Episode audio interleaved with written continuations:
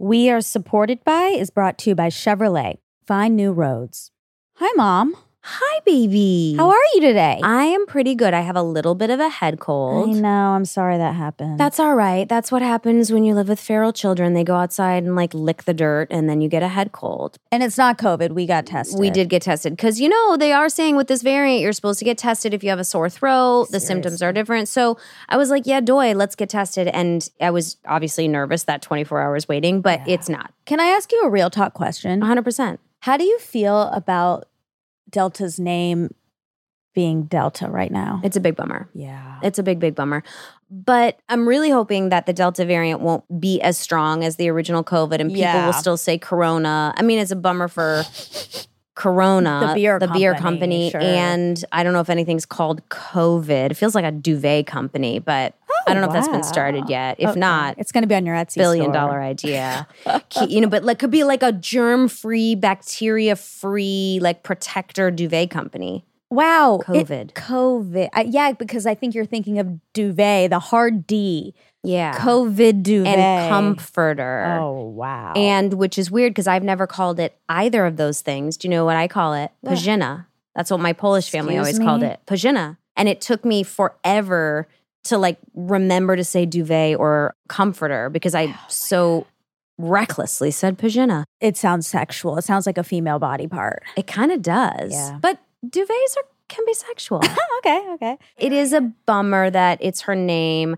To be honest, she's sick, so she's impressed every time she sees like a Delta Airlines ad or anything. Sure, she's like, sure. "Oh my gosh, my name!" So every time she hears anyone talk about the variant, she's like, "My name," and I'm Oh, like, good, okay. she's still excited about it. Maybe it's a good thing because her life's really easy. This is true because she needs some adversity. Oh. She's privileged. she's privileged and she's got a lot of charisma. She's a Mhm. little ball of magic and she gets away with everything That's right. because of that.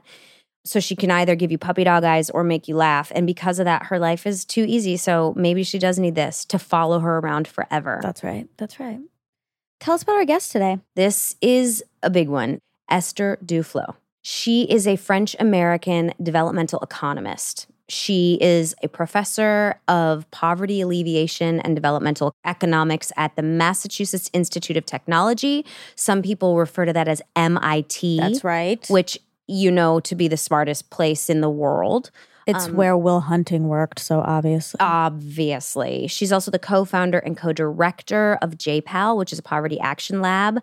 She is a Nobel Prize winner in Mm. economic studies, the first woman. And she shared it with her husband and Michael Kremer for their experimental approach to alleviating global poverty.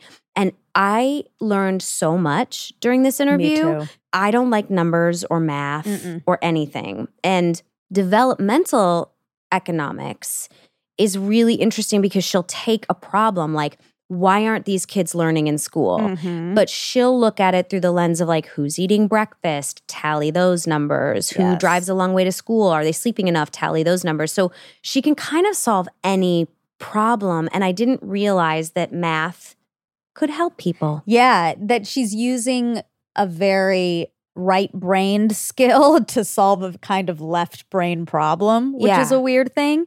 She's amazing. It was so interesting. And you guys are going to love this. And she's got a very strong right and left brain, which normally people are one or the other, but she is incredibly strong in both sides. And that is one of the reasons she is such an amazing interview. We are supported by Esther Duflo.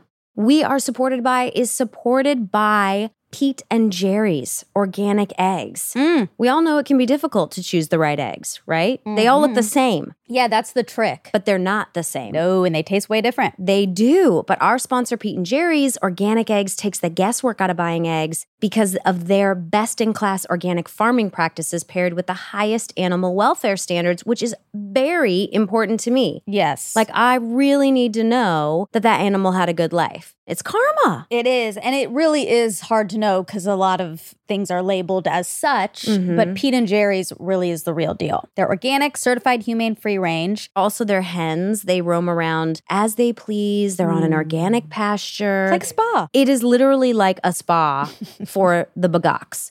They're never treated with harmful chemicals or pesticides. They can forage for delicious little grasshoppers and grubs, whatever they eat, and they always have access to fresh water. And right now, Pete and Jerry's is giving away a free dozen eggs to the first 150 listeners who go to peteandgerrys.com slash supported. To claim your free dozen eggs, go to P-E-T-E-A-N-D-G-E-R-R-Y-S dot com slash supported. Pete and Jerry's organic eggs are available nationwide at fine grocers near you.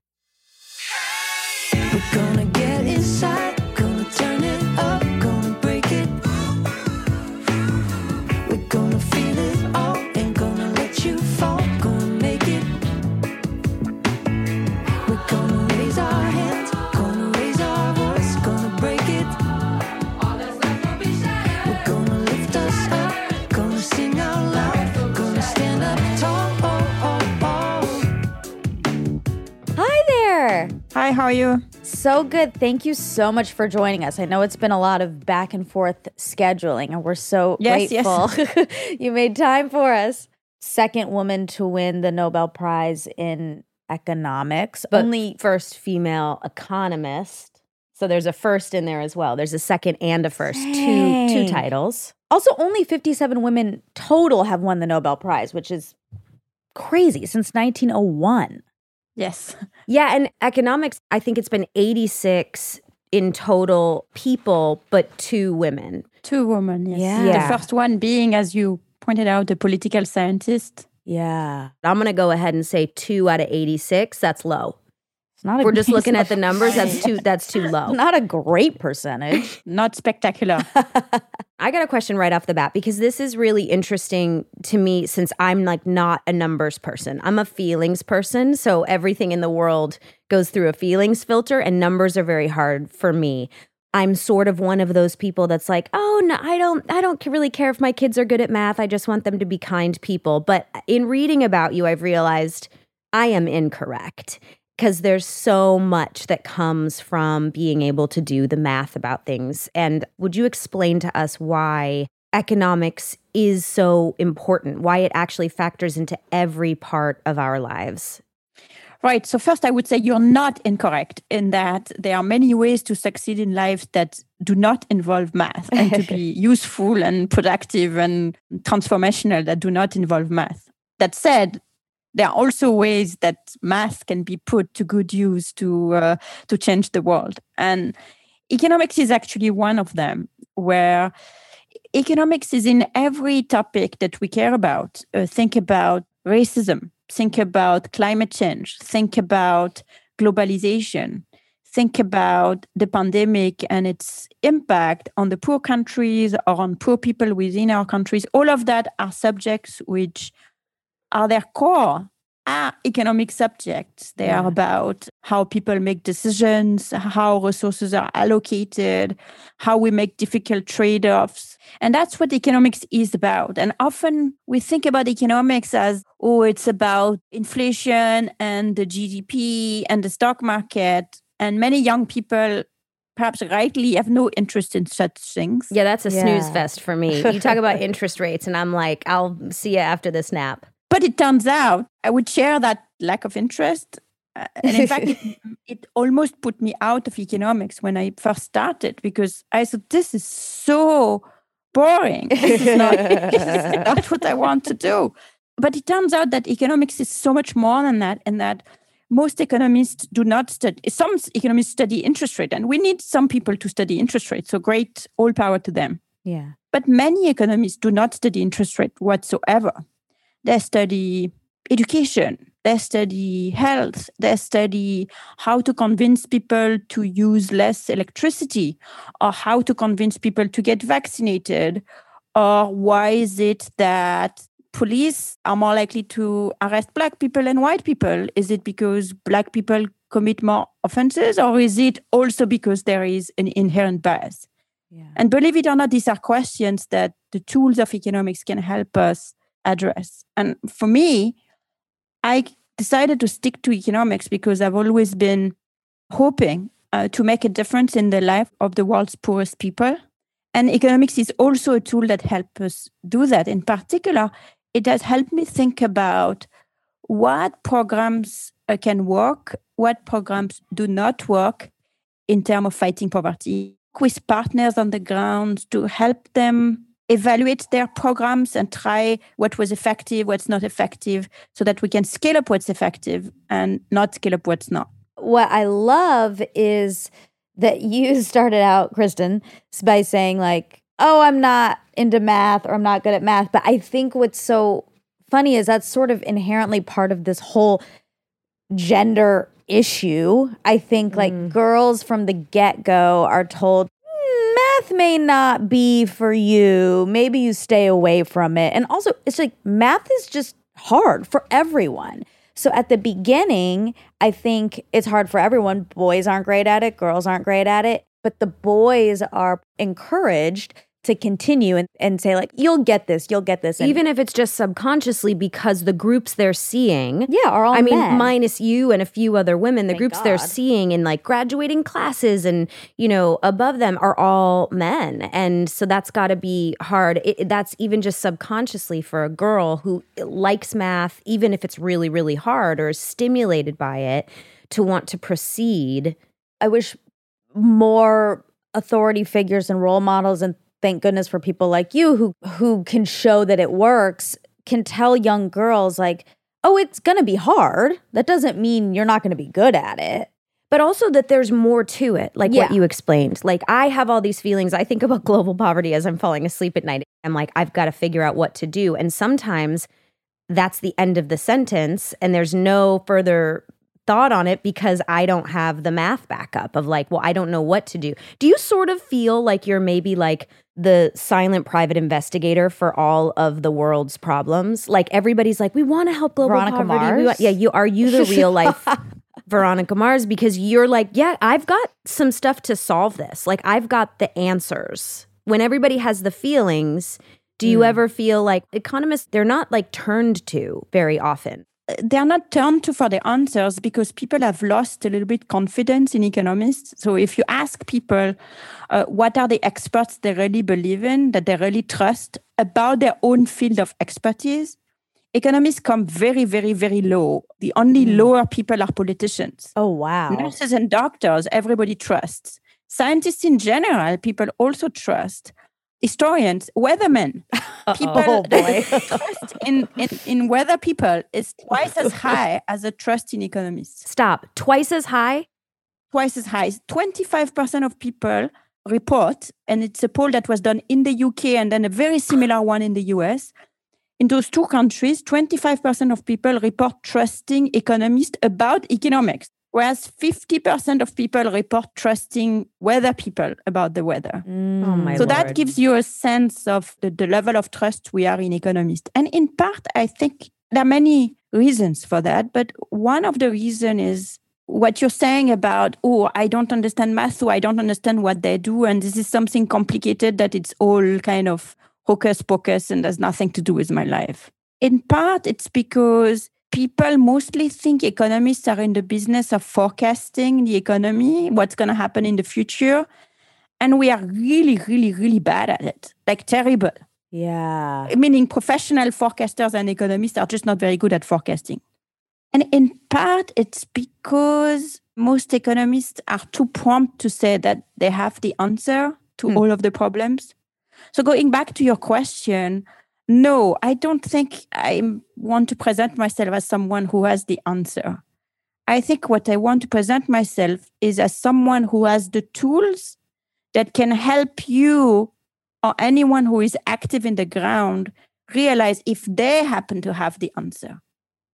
So, what we do in my lab, I, I run a lab called Jameel Poverty Action Lab, which is really a network of now it has 500 researchers all around the world.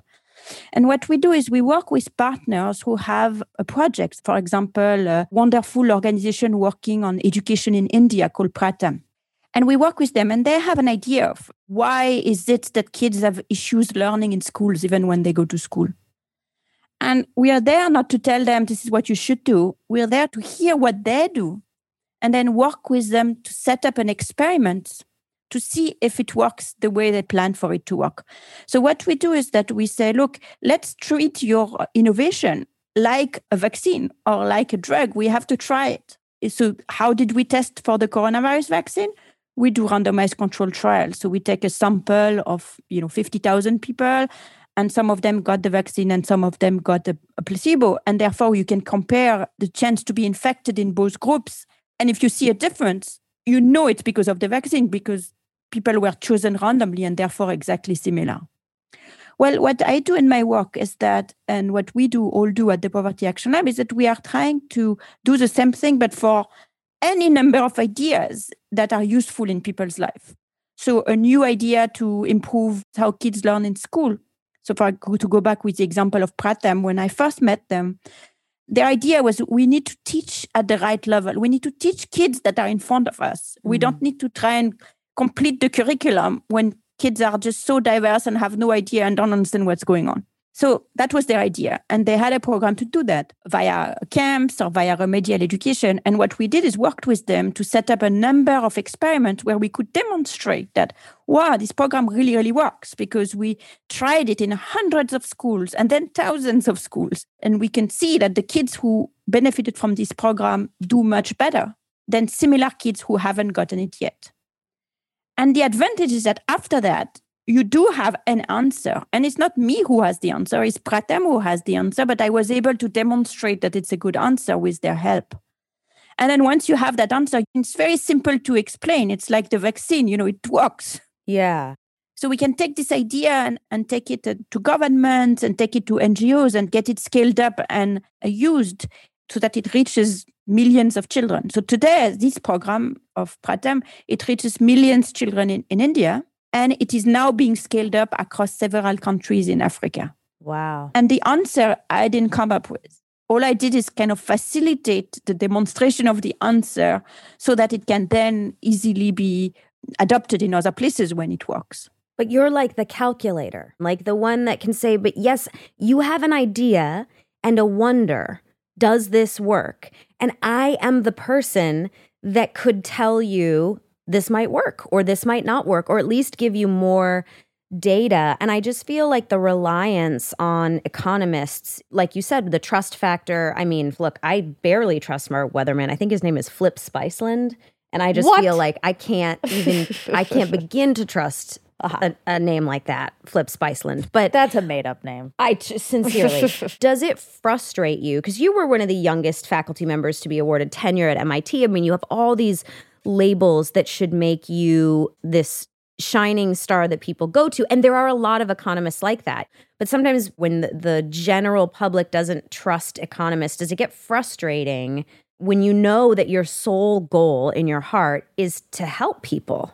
You know, not really, because I think we need to earn that trust. And I think each of us in our work need to earn that trust by doing work that is relevant and useful. So I do think it's a little bit unfair, the level of mistrust for economists, because I think it represents to some extent uh, a wrong vision of what economists do and are. I recently we wrote a book called Good Economics for Hard Time, which was trying to be a bit of a loudspeaker for what economists do in reality, so that maybe Yeah. people understand and get familiarized with all of the type of different work and also the diversity of results and the and the fact that people work with a lot of facts. But I think it is on us economists to earn this trust. It's not on us to expect that it's going to come naturally. Uh, In my own work, I started working with with others, in particular Michael Kremer and Abhijit Banerjee, who got the Nobel Prize with me. I started working doing these randomized control trials, and very quickly we realized that if we wanted to make a difference, not only do we have to do the research, but we have to have an institution that will help diffuse the product of this research and the results to the policymakers and to the public and to the NGO so that these results become useful.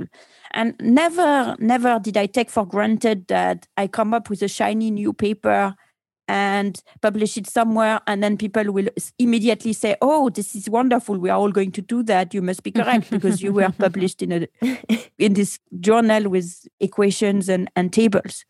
That's i think the one thing that we understood early that it is our job to go towards policymakers and we've been successful at doing it.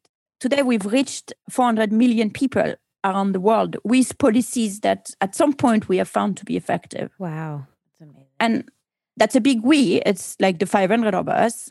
But started out as eight of you, right? it started as eight of us, and then it today is 500 of us, plus all of the people who worked with us, the NGOs, the, the field staff, etc.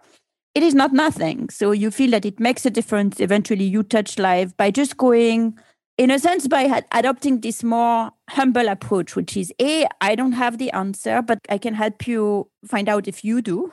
And Yeah. B, once we've done that, we've done it for a particular problem. So I don't have the hope to have solved the entire global poverty, but I can cut it in more manageable issues. And one by one, I think we can make some progress. And it adds up. For example, over the last 30 years before the coronavirus crisis, there really were a lot of progress made in the life of the very poor. For example, infant mortality goes cut in half, Mm. maternal mortality got cut in half. Almost all of the kids around the world go to school or went to school before the COVID crisis. So there are improvements in many of the practical, everyday aspect of the life of people in poverty. And this is due in, in large part to more focus on concrete, achievable, solvable issues over the last few years, which has created a window and an opening for us to be useful. And my hope in life is to be useful. well, you're succeeding. So I found that a way of finding influence, so to speak, is to not jump up and down and yell, Look, listen to me, I've got the answer. But it's to establish my quarter in one little corner, make progress there, and then somehow the word spread that, oh, these people, they actually have something to bring to the problem.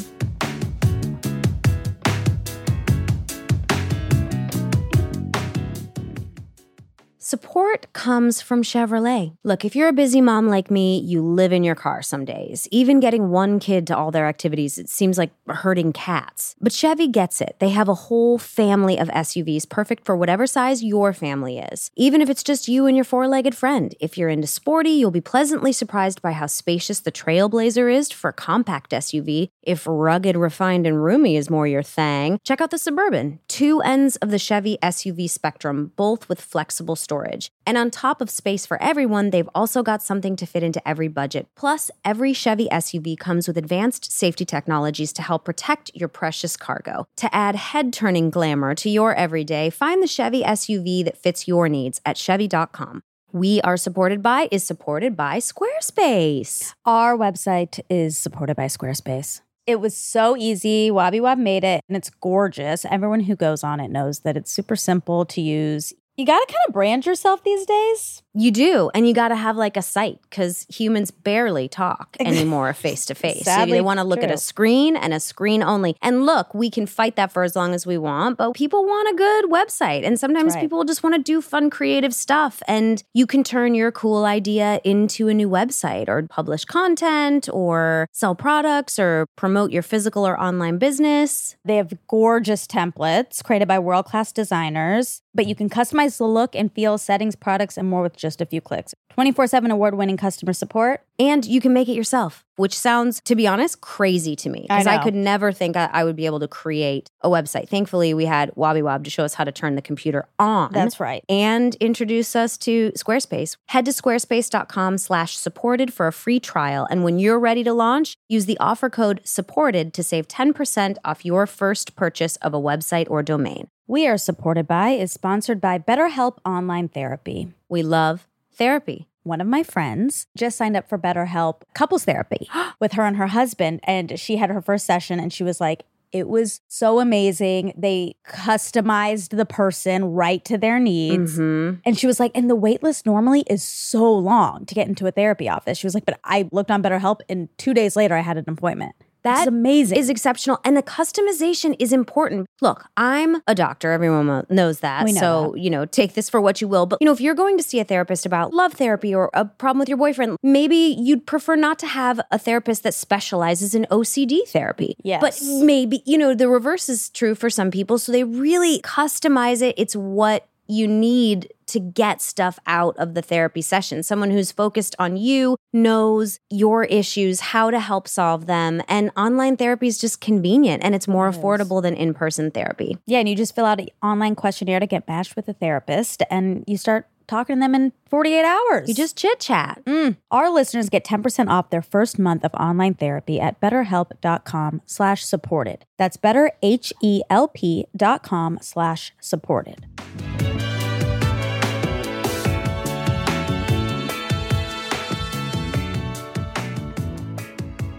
I want to just highlight something because you said it a couple times that often in general, economists have this like, I have all the answers, we have all the answers, we can predict. I mean, not to get too gendered, but that is such a, a male quality. Were you saying that that's what people think about economists or what some economists think about themselves? Like, is this lack of ego that you're showing us right now, like where you've just separated it? You're like, I don't have the answers. I'm ready to admit that. Is that common in your field, do you think? I think that's a female perspective you're bringing to the table that's different. You know, it, it depends a bit on subfield of economics. And you're right that in development economics, which is very female, and mm-hmm. I should say very friendly,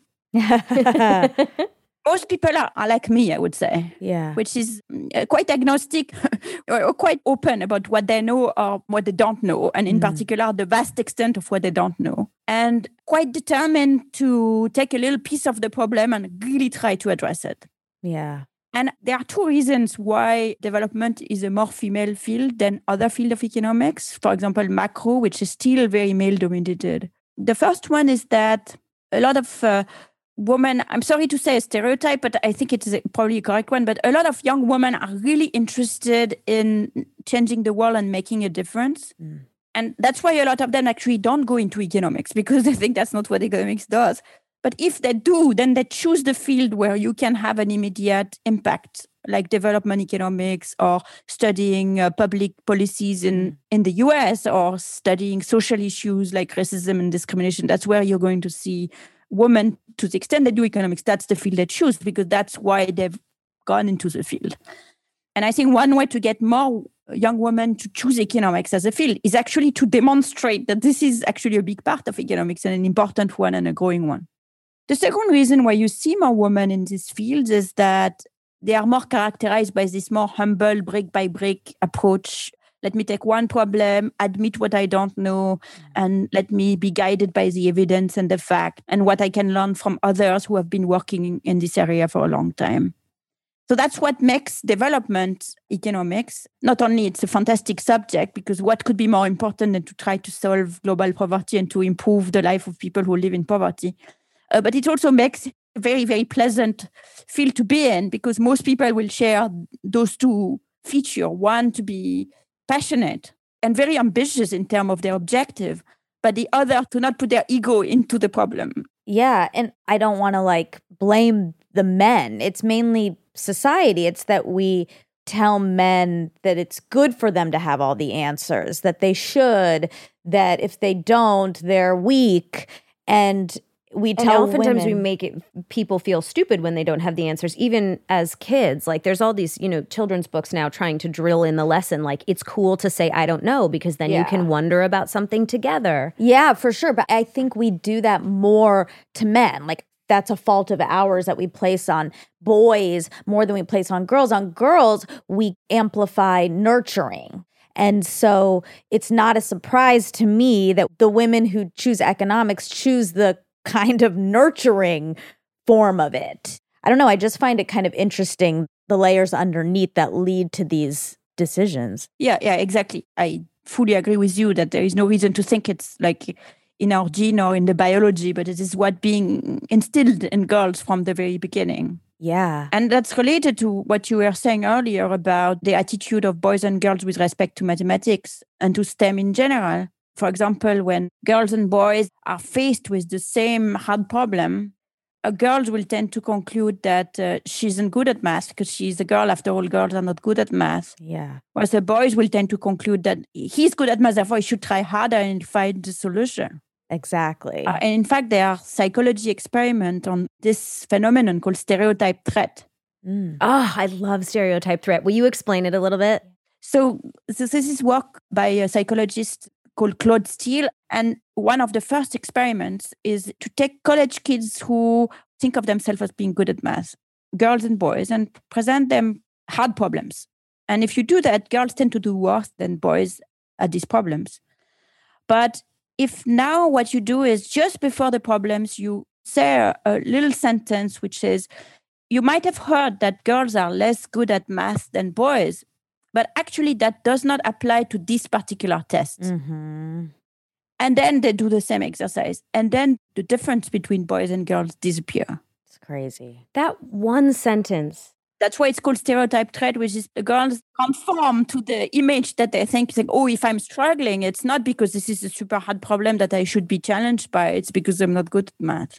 So that's another problem than the emphasis on nurture problem, which of conspire to the same result, which is we're seeing fewer girls going towards STEM. And then that's self-reinforcing because if there are not very many women in STEM, then there are not many role models and you're not seeing many female professors or people whose career has been successful to lead you in this direction, to mentor you when you start, to provide companionship and the like. So it sort of feeds on itself unless you're one day deciding to make a special effort to remedy the situation. And by the way, something very similar can be said about minorities. Mm-hmm. Mm, oh, there yeah. are few women in economics, but there are even fewer black people. Yeah.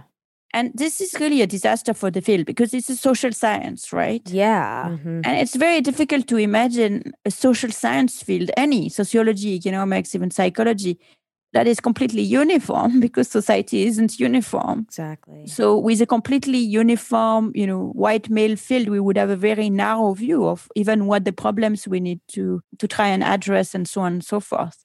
So putting diversity of gender, of lived experience, of uh, background, of races, etc., is really essential into you know the richness of the field. I think it was in Whistling Vivaldi, which is a great book. If Claude no Steele. has, yes, exactly. They talked a lot about stereotype threat, which was the first time I've heard it, and it was through the lens of minorities. And I had never heard anything like it. How that one sentence prior to trying a math problem could change the entire experiment. And one of the things I've been doing with my kids my daughter just auditioned for her play and she was talking about being really nervous and i was applying that technique of uh, saying before her performance i'm going to turn my nervousness into excitement i'm going to turn my nervousness into excitement she repeats it and i mean who knows if it's working Wow. but i certainly like that was what was recommended in the book about nervousness and I was like, why not? If we have some data that this silly little sentence that you can't possibly think could adjust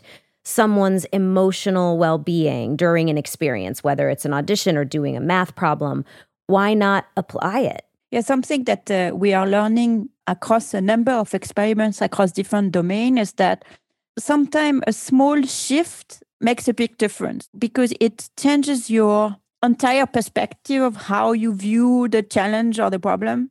So, in the example, the data you get is you're struggling. Just a sentence changes that because it kind of puts it in a different social context. And similarly, kids, for example, that's something that works that uh, economists do, in particular, uh, Leo Bursztyn at the University of Chicago. They did a very interesting work at a business school where they participated into um, career counseling sessions. They had groups of just women and group of women and men. And they were asking them to sign up for a particular track of jobs. And they had a small, small shift into what people could expect about whether their choice was going to be public to the member of the groups or just Mm. left private. And what they found is that women in this business school, so highly selective already to be ambitious, if they were in a mixed group and they thought that their choice were going to be made public, uh, requested placement that were much less ambitious. Whoa. Uh oh. But if you promised them privacy, they were just as ambitious. Whoa. Or if it was women only, they were willing to be just as ambitious in public or private. Yeah. So basically, they don't want to be perceived as too ambitious by the men around because that might dim their marriage prospects. Well, look at what we do to hmm. ambitious women. Every woman, certainly in this country, that's tried to be super ambitious. You know, thank God Sheryl Sandberg changed it from being bossy to leaning in. Like, we have to change all these labels because any woman who starts to wear a pantsuit and speak about things that she's very qualified to speak about, we just rip her apart. And it's all about attractiveness and what she's wearing. And it's like, wait a minute, wait a minute, wait a minute. We have to separate this like procreation, marriage, do I find you attractive from your brain and your sort of status within your career. Mm. Yes, and we don't. So that's the experiment that shows that that we don't, and that also shows that we pick it on very subtle clues because it's just a small change into is it going to be public or private Yeah. that entirely changed their behavior. So we are trying to pick up uh, clues from the environment into how we should behave. Which is why an apparently small man- modification, like the one you were mentioning with your daughter, can be effective because it sort of changes the way in which we perceive what's going on. Yeah. And so this is in the case of your daughter, it's her psychological states. But in the example I just gave, it's about how society is going to perceive who I, I am and what's acceptable. Mm. Did you have any role models when you were coming up or deciding to study economics? Was there a woman that you saw above you, or did you just see all men? Uh, when I started economics, there weren't that many women. There were some, but uh, there weren't that many women and not very many in development. But I can't say I wasn't particularly bothered by it. Yeah. Why do you think Nice. that is? Just like personality or parents or Yeah, do you find that because your father was a mathematician, your mother was a pediatrician, right? I Yes. find that such an interesting fusion of what you're doing because you're helping heal through the statistics, through math. so I think you you gave an exact uh, description, which is like in some sense I feel that in my career I've managed to fuse the the interest and the, the strengths and the passion of both my parents. Not only my mom is a pediatrician, but she's also uh, deeply committed to poverty. And from uh, when we were kids, she she used to travel to poor countries, and in particular poor countries where there were civil wars, to try and uh, uh, set up programs to help kids there. So we kind of were raised in that ambition. And I think that's where my desire to do something useful. But at the same time, I was attracted by academia and by rigor and by being slow and try to get the right answer as opposed to work in urgency. So I didn't really want to be a doctor. And my father had that aspect. So that's kind of how I managed to combine both of their strengths and qualities.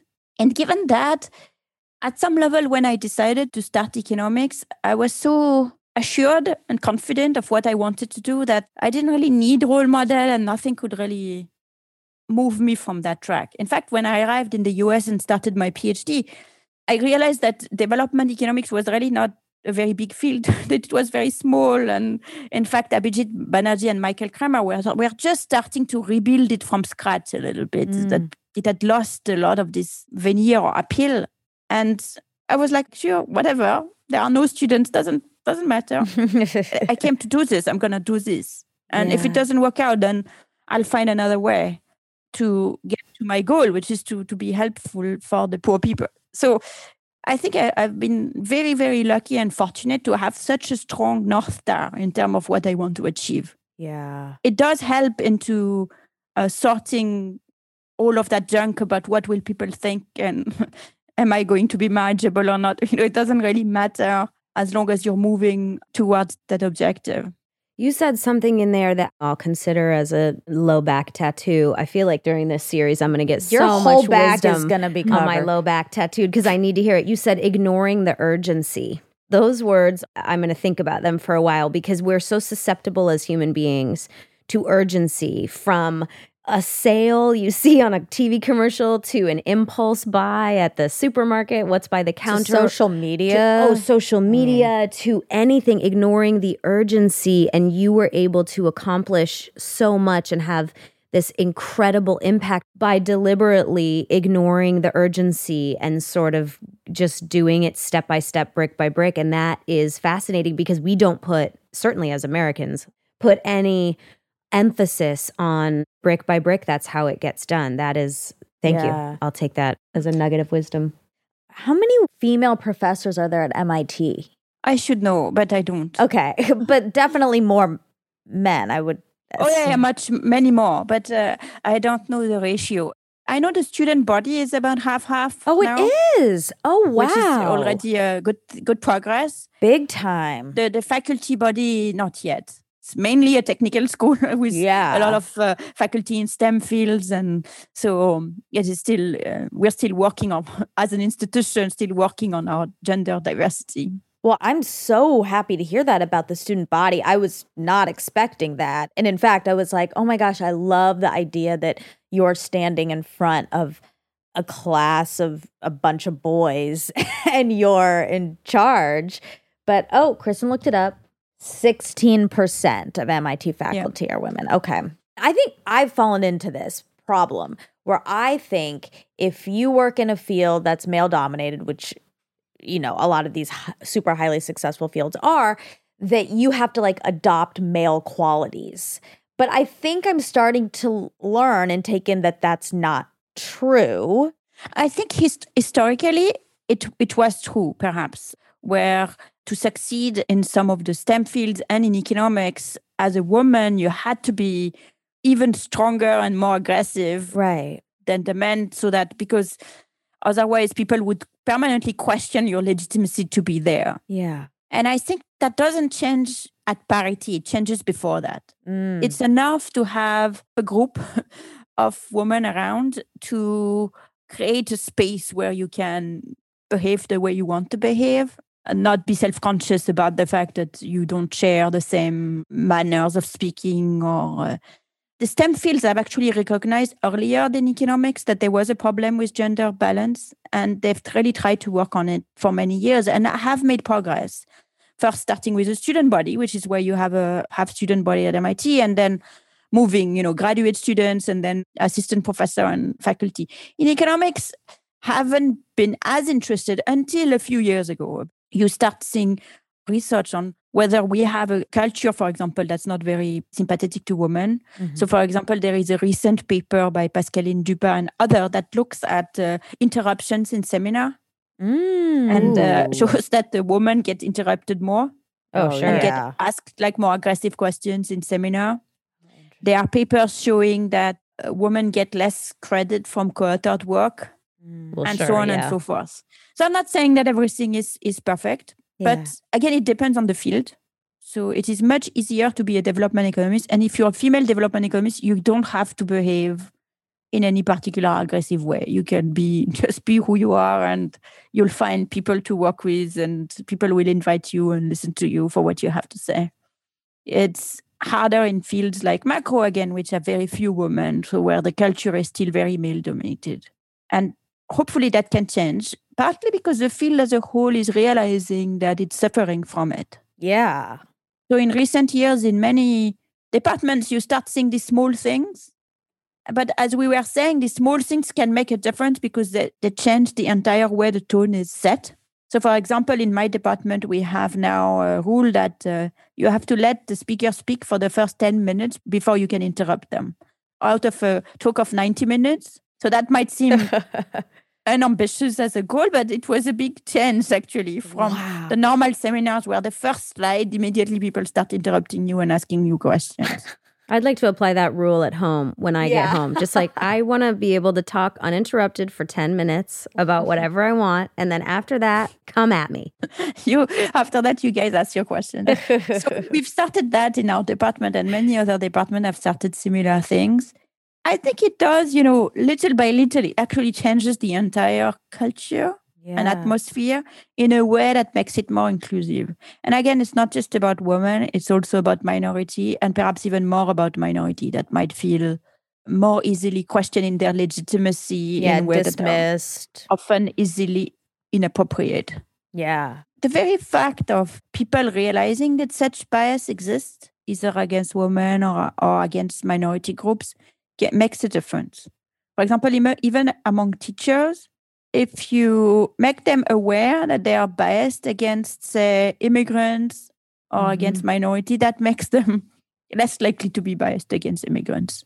So people also act in a certain way, not out of meanness, but just out of inertia. Implicit bias is Implicit. so. So the bias is implicit and unacknowledged. Yeah. And so therefore you you think that you're just behaving completely appropriately because you don't Mhm. even see what might be the driver of your behavior at a moment or another. So the fact that there is a conversation around the fact, for example, that the the Black Lives Matter movement heightened the conversation about minority, the fact that there is more conversation about gender in the STEM field or in the successful field like finance, etc. That actually in itself, the fact that the conversation exists, I think in itself contributes to progress in ways that are incremental. But you know, this is almost my motto about anything is Yeah. that all progress is progress and Mm. it kind of eventually builds on each other until you get like a big social norm shift and suddenly these problems are, are much less dominant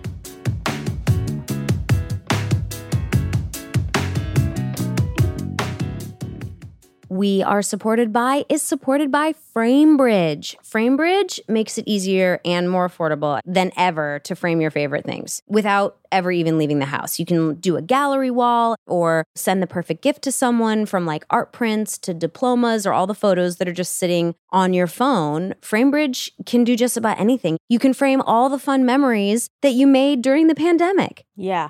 I mean, seriously, I really believe deeply in a gallery wall. You have actually one of the most epic gallery walls I've ever seen. Thank it's you. perfectly curated. Thank you.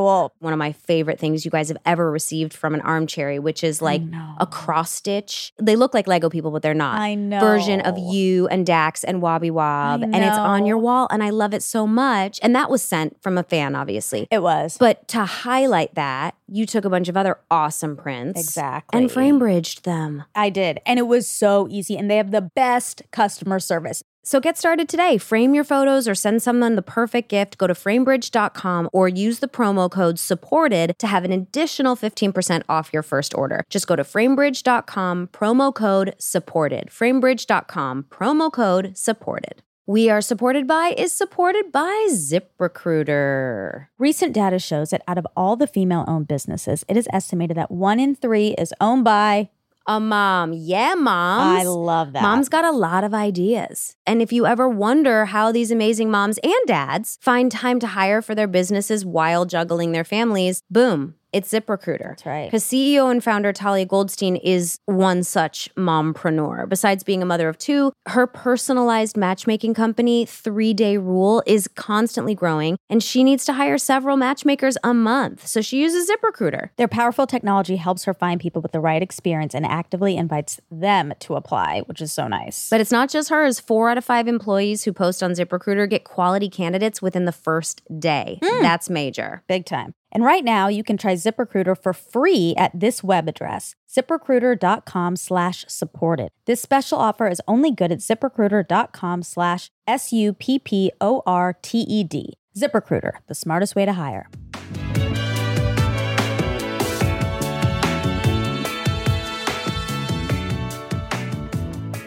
I kind of love that the field of developmental specifically, which, you know, the field of economics has not had a surplus of women, but they're the ones that are going to look at the data as to how to make these incremental changes to get more women involved everywhere. There's something Yeah, there's an really- irony There's in a it. really cute irony about Uh-huh. that. You did some research in female leadership, I think in India. Can you Yes. tell us a little bit about that and like what the big takeaways were? Yes, absolutely. So I've worked on uh, women politicians uh, and in particular women leadership at the local level. So in India, they, they have a, a law that at the local level, at the village level, one third of each village must elect a woman as the head. And they passed this law because otherwise there was very few women elected in this leadership position. And when it happened, at first people said, well, it's not going to make any difference because in any case, women are just the puppets of their husband. So hmm. there is going to be a real head who is the husband, and then the woman will be just the front. And I I thought, well, maybe, maybe, but then maybe not. Let's compare. And it turns out it was very easy to compare because in order to ensure fairness, they actually randomly selected where they were putting a reservation for women and where they didn't have one. Hmm. So we can totally compare. And the first thing we found is that women do very different decisions than men. In particular, women invested much more in the goods that other women wanted. So mm. it is not true that they were the shadow of their husband. They might be in public, Yeah. but then as soon as he's not watching they're actually he they're actually doing their work and they completely transform the villages in terms of the water and sanitation infrastructure in particular the second thing we found is that people hate to have a woman as their policymaker. They, they hate the idea. And this first generation of women get clobbered exactly for the reason that you talked about. It's like put a woman in position of power and she's seen as like ambitious and not motherly and so most of these first women elected that that they didn't even run again once the seat became open. But by the fact that they were there they actually opened people's mind to the possibility of having women in power Mm. and when you do this uh, implicit bias test, you find that very strong implicit association that it's men who are leader and women who are uh, working at home is less bad in places that had a woman as leader. And also, if you ask people to rank a speech, so we took a speech that was made by a policymaker in a village, and then we had uh, male actors. Uh, you will be, you will like that, Kristen either uh, female voice talents or male voice talents recorded the speech. And people uh, thought that the speech was so much better when it was read by a man Oh. in general. Well, they didn't have Kristen reading it, I guess. Or Amanda 'cause- Gorman, for Pete's sakes. But when they had had a woman as policymaker, that difference vanished. Oh, man. Interesting. So the fact of, even though you don't like the one you have in front of you, it forces you to realize that, oh, actually, women can lead. yeah, subconsciously they're changing. and other women started running and they were elected. So we were talking about role model before. This first generation of women, they get clobbered, but they open people's minds almost like at their own cost, but they open people's minds such that other women can enter and can lead. Mm. And it goes further, which is now uh, the, the last paper we did is we we interviewed parents about their ambition for their daughters and their son. And in places that had a woman as leader, parents became much more ambitious for their daughters than in places where they didn't have a woman leader. In fact, the gap between boys and girls in terms of the hope for education, etc., disappeared in those villages. And the girls were, in fact, much more likely to continue on to secondary school. Wow. So just having these women as leaders, even though there is this bias and people effectively don't like them and ranking them uh, negatively, all of these changes did happen. Mm. And they are self reinforcing because after that we continued collecting data for several cycles after and the effect on the fraction of women who are in power continues to be higher in places that have been exposed. And because the the exposure is by rotation eventually everyone gets exposed and then therefore you have like a, a rise in the movement of female leader which you know does lead to a, a, a- an increase in, in ambition towards girl and in the possibility that girls have in their lives It's so fascinating because I get so frustrated with humans' resistance to change or difference just in general. Like you're saying the simplest things, like they just saw a woman in power and yeah, the first one got you know, bombarded, but then the second one ran and then people got more excited for their girls and it's like when we had a woman as elected vice president. I mean, like her, don't like her, I don't care. All of that aside, there was a female sitting in the White House in a huge position of power that we had never had before. When we found out the results of that election, I was crying the whole day. Yeah. I just was, and my my little girls looked up at me and they were like, "Why are you so sad? I thought you were excited." And I had to tell them th- they're tears of excitement specifically because you will go to school in a time where there will be a little more diversity, where you will see someone who looks like you in a position that you could hold, that any girl could hold now. And it's just breaking down those barriers. It's so, it's so small, but it's so important. It is. And even I remember on that day, I just remember being on social media and seeing all of the women in my life posting pictures of and like across political lines of like this is a cool day. yeah. Knowing its significance. Yeah, it was really important. Yeah, so I, I completely agree, except with one thing. I don't think it's small. I think it's very big when a, when a woman Yeah. becomes vice president. Well, Yeah. yes. and I also think that the fact that uh, a woman ran for president the Yes. cycle before, even though she got clobbered in part for being a woman, that also plays into that. It also did open the possibility But look at that. The You're first right. one got clobbered.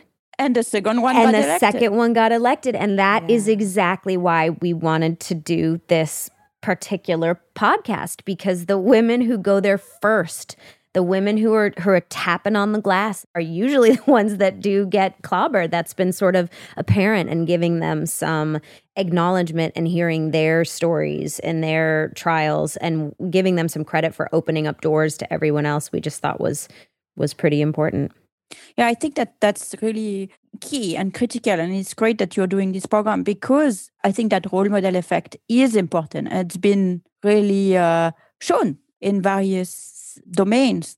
So there were many, many, many reasons for me, of course, to be super excited when I got the Nobel Prize. I'm not going to hide it. But one of them was like, I'm a woman. this, is, this, is, this is going to be for, for some time. And I'm young enough that hopefully I'm going to be there for some time. And for some time, there is going to be a, a woman Nobel Prize winner who, who is going to be out there to some extent. Yeah. Oh, it's so It's major. important. It's so important. I find it so interesting, specifically the part about parents and when there's female role models and leaders in the area, how that just infuses into them more ambition for their girls. Because it's not that parents don't have ambition for their girls, it's that they want to protect their children. They want them to succeed in the the easiest best way they can. So if the world is telling them the way for the daughter to succeed is to stay at home or to cook or to clean, they're trying to protect them. They don't want to be like, hey, go outside the box and perhaps get clobbered. Like, you know, like that's hard for a parent to do. So it makes sense that when they see it, they feel confidence to pass that down. Yes, I think that's that's exactly right. And also, people get uh, both influenced by social norms, and they get uh, sometimes they get mistaken about what the social norm is, which contributes to keep it in place. So there was this uh, paper about Saudi Arabia, very interesting experiment where they took a bunch of males and they asked them what they thought about uh, women working outside the house. And uh, they asked them their, their own opinion. And they also asked them what they thought other people were thinking. Mm. So it turns out that over half of the people actually were comfortable with the idea that their wife would work outside the house. But they thought that most of the other people would not think it's okay. Mm. So, in a sense, the individual opinion was, I'm actually fine with it. But I think that other people in my peer group are not fine with it. So, I'm not going to do it. So, what they did in this experiment is that they took half of those people and they informed them and they say, you know what? Actually, most people think like you.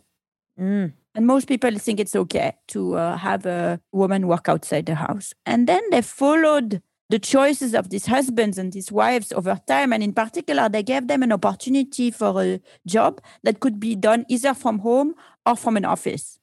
And they found that the people who were informed that the social norm was more liberal than they thought were actually more likely to be willing to sign up their wife for a Wow. job training program or to uh, give them the chance to to do this job outside the house as opposed to stay inside and doing from home so we're really influenced not just by our own opinion but by what we think is acceptable. Yeah. and what we think is acceptable moves even slower than what we ourselves think is acceptable. And that contributes to a lot of the difficulty in moving the needle. Hence again the role of, of exposing people who have had different trajectories or people who think differently or or you know role models Do you think that's because we hi- we as I mean mainly the media highlight the polarization of so many opinions so often? Like that is the clickbait of like well 50% of people believe this 50% of people believe this about whatever topic it is and that we're just sort of always our implicit bias is that at least half the people are against us at all times when really maybe we could all be on the same page. We just don't realize it i do think that the media and social media accentuate that phenomenon in two ways first of all is it accentuates probably the desire to conform because you're so quick to be called out if you don't inside Mm. your own little echo chamber mm-hmm. whatever Yeah. it is And so it becomes very important to not stray. So people are very conservative, not necessarily in their opinion, but in terms of the risk they're willing to take vis-a-vis what other people in their peer group might think. Yeah. The other thing is that the media does accentuate more polar opinions. So, for example, in today's conversation, there is a lot of discussion that uh, you know Republicans don't like to wear masks and uh, Democrats love to wear masks, and we see a lot of graphs about uh, Republicans don't have masks and Democrats have masks. So from that, we might infer that if they're a Republican or they live in a Republican community, they really shouldn't wear masks so that they are not going to create any problem for them Mm-hmm. for themselves. Despite the fact that maybe personally they would like to wear a mask. Yeah. But the media just told them Republicans don't like to wear masks. Yeah. And vice versa for people in Brooklyn. Maybe they would love to go maskless. but the media is telling them everybody in Brooklyn is wearing a mask. They look stupid if they don't have a mask. True. Wow. Groups. We love groups. So that creates this herd behavior, Yeah. which is you ignore your own information or feeling to go with the group. Then it might be that we all think the same thing. Republican, Democrat have the same views about mask, which is sometimes it's appropriate and sometimes it isn't. But the small initial difference gets played up by this echo chamber and insisting on the difference, and it kind of becomes endogenously generated, which is indeed it is true now that if you go to a Republican community and no one wears a mask and vice versa. And it doesn't mean, for example, that people wouldn't be very easily persuaded by just telling them something simple. For example, a doctor, whom again people trust, giving them the information that uh, a mask can protect you. And in fact, we've done some experiment with doctors where we showed video with some messages on COVID, and we found that the although, for example, Republicans and Democrats have different ideas in at the beginning, they are just as receptive to the doctor's message. Really? So they start from a lower level, for example, of mask wearing or willingness to pay for a mask, but they're, as they're totally persuadable, just Mm. as Democrats are persuadable. So that shows that it's not that they like strongly believed in that message, that uh, in that I- idea. It's not that not wearing a mask is a part of their identity.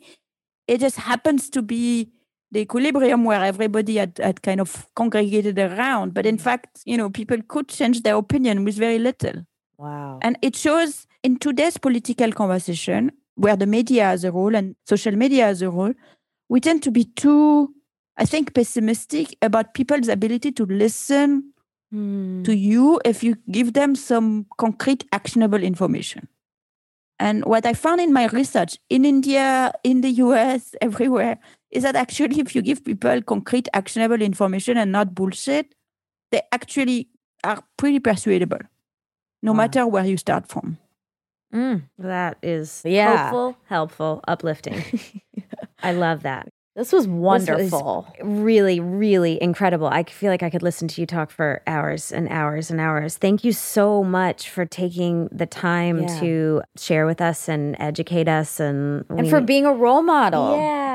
It's important. Well, thank you to the both of you for assembling the role models. This is a great project, and I'm proud and honored to participate.